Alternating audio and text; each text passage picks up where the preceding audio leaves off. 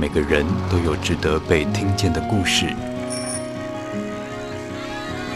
Bravo， 故事亭。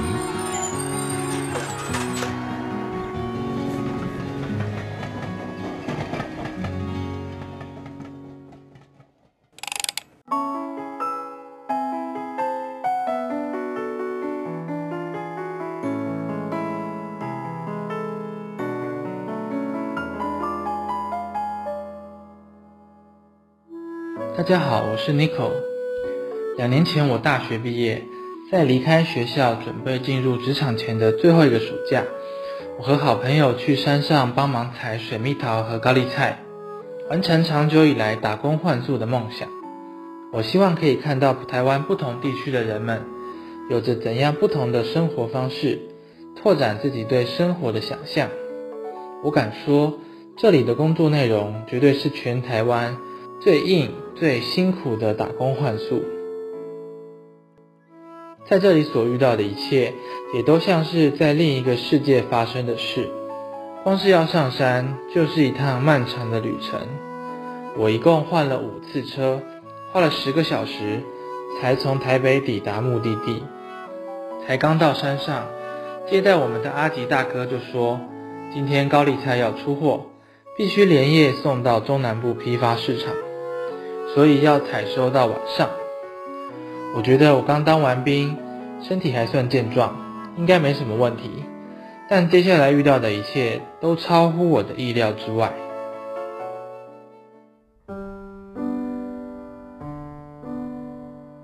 我想问问大家，15岁、1500公尺、车子，这3个关键字摆在一起，你会想到什么？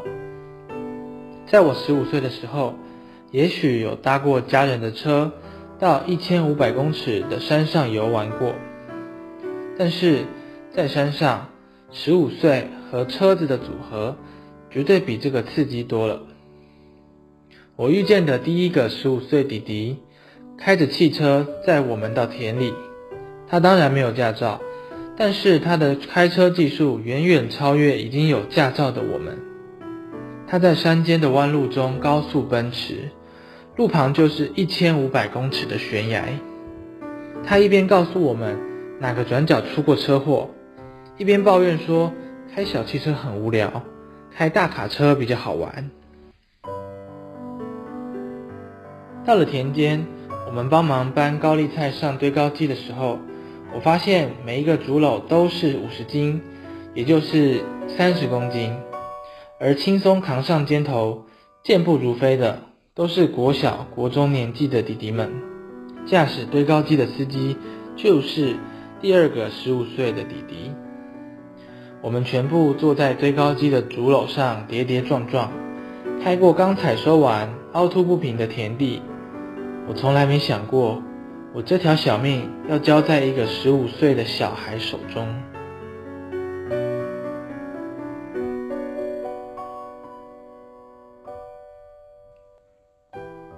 第一天工作了7小时，终于到了晚餐时间。我们大家就着小货车的头灯，捧着纸盒便当，坐在田埂上吃饭。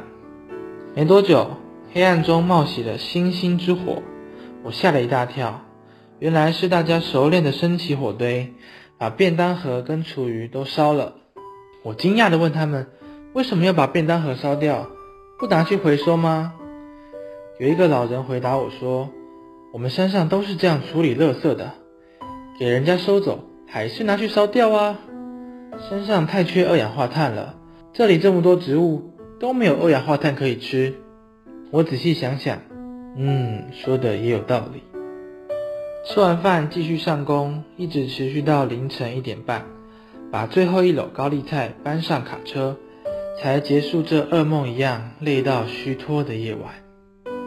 这时，第3个15岁弟弟出现了，他骑一台野狼机车载我和朋友回家。那条山路狭窄曲折，是非常陡峭的下坡路，路旁一样是1500公尺的悬崖。但是这个弟弟没有路灯，几乎摸黑的情况下，行云流水，一派轻松。我只能仰望着这辈子从没看过的灿烂星空，祈祷自己不会在今晚变成其中的一颗。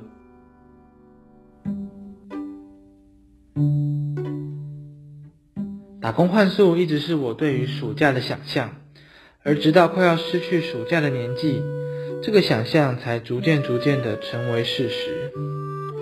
有时候很难想象，距离300公里外的城市或山上，住着和我相似却又不相似的一群人。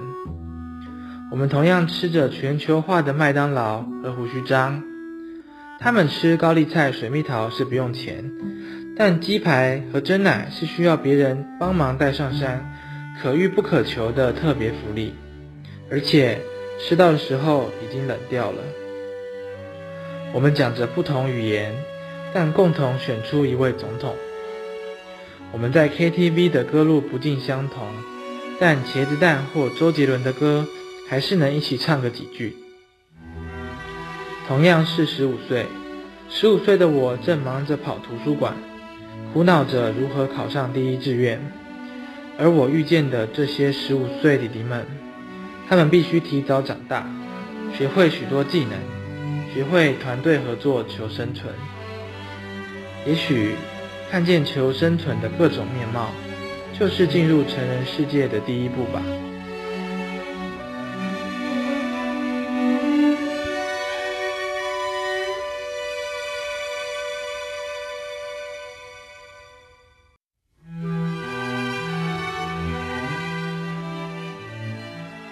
温馨提醒：行车上路，请务必遵守交通法规。驾驶汽机车需年满18岁并持有汽机车驾照，未持有者切勿以身试法。